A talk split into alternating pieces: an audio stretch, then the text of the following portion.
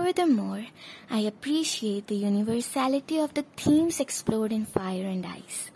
Regardless of time or place, the human experience is marked by desire, passion, and unfortunately, the potential for destruction.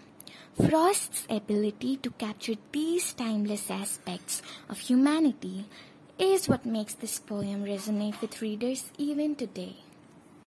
In conclusion, Fire and Ice is a powerful poem that provokes thought and invites introspection. Through its exploration of desire, destruction, and the end of the world, Robert Frost encourages us to reflect on our own desires and the potential consequences they may have. Thank you for joining us on this journey, and until next time, keep seeking truth, expanding your horizons, and embracing the wonder that life has to offer.